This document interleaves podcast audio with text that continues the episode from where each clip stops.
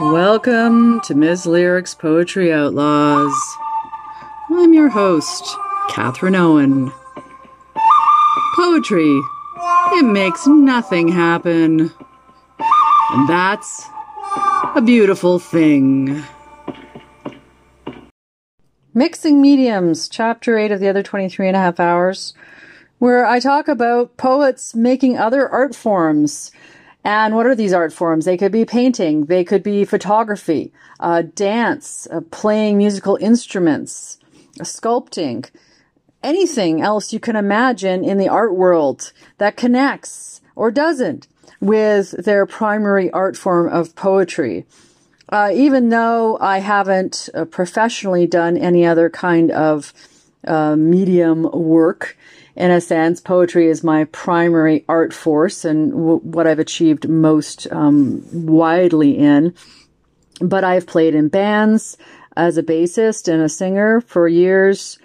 And also, I've taken a lot of photographs. Uh, early on, I used to do collage and painting. It was very ugly and I did it poorly. But it engages and energizes other channels of the brain and brings forth new concepts, visions, ideas, uh, rechannels your focus, gives you a way of, you know, getting outside your brain. I've done some dance and that really helps, you know, you to focus in your body and your senses.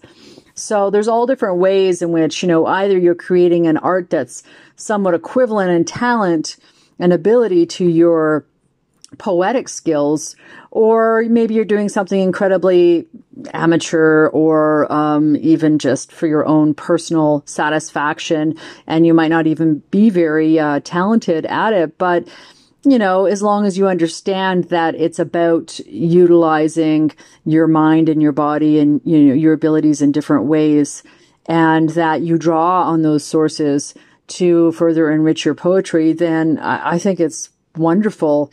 I mean, as a poet, I love all the other art forms and I love bringing them together in, in performance series.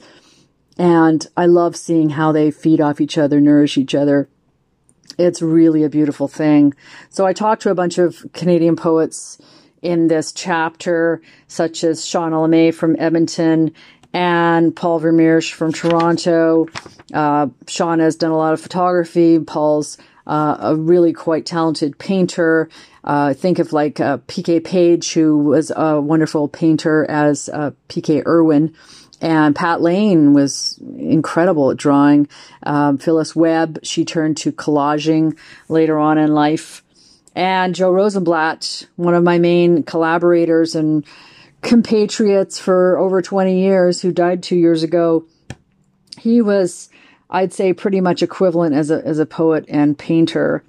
And he said, uh, My poetry and the visual arts nourish each other. There is a cross fertilization of ideas. As a result of this reciprocal process, the two disciplines can join as one. I make no distinction between creating visual art and writing poetry. For me, painting and drawing are just other ways of writing poetry. So they can seem to be the exact same thing. Making is making, or they can seem to be very divergent aspects of yourself. And in, in that way, in that tension between the opposites, they can feed each other.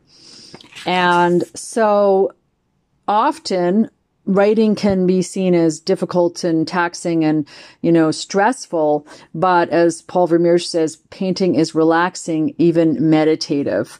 So the one can be a release from the other. So mixing mediums is something no poet should be afraid of, whether you know, an amateur, private, intimate sense or professionally, because it's only going to enlarge and expand your ability to create. So I'm going to read a poem by Paul Vermeersch, who uh, you can see in this piece, you can hear. It's called Bad at Flowers. That not only does he have an ear, but he has an extremely visual sensibility as well. I warned you I was bad at flowers. I only know a few, but then I began to name them, and I was struck by all the flowers that I knew roses, chowders, geraniums, areolae, mason jars, Japan, mayonnaise, owls, orgasms, eyeballs, orgasms, deformities, mannequins, mice, sneakers, gladiolas, kiwis, seaweed, daisies, novels, gerbils, dimes, zigzags, Tesla, amaryllis, crap, leaves, allspice, albinos, onions, ovens, yo-yos, ragweed, kava, owls, pansies, deltoids, airbags, padlocks, orgasms, Star Wars, safety pins, honey, crap, nickels, napalm, tin cans, notebooks, horses, bedsores, Hondas, owls, salmon, slivers, rifles, dorsal fins, front teeth, parrots, trucks, apes, orgasms, swimming pools, vinyl, peonies, jaundice, outboards, Satan, owls, lotteries, bicycles, lotuses, lilies, crap, Gertrude, lavender, schedules, parties, spiders, superpowers, shipyards, coffee, crayfish, crying, icicles, Sasquatch, DJs, dugongs, violets, calendars, bullets, orgasms, clover. All these flowers. You've been listening to Ms. Lyric's Poetry Outlaws. Stay fierce, word musicians.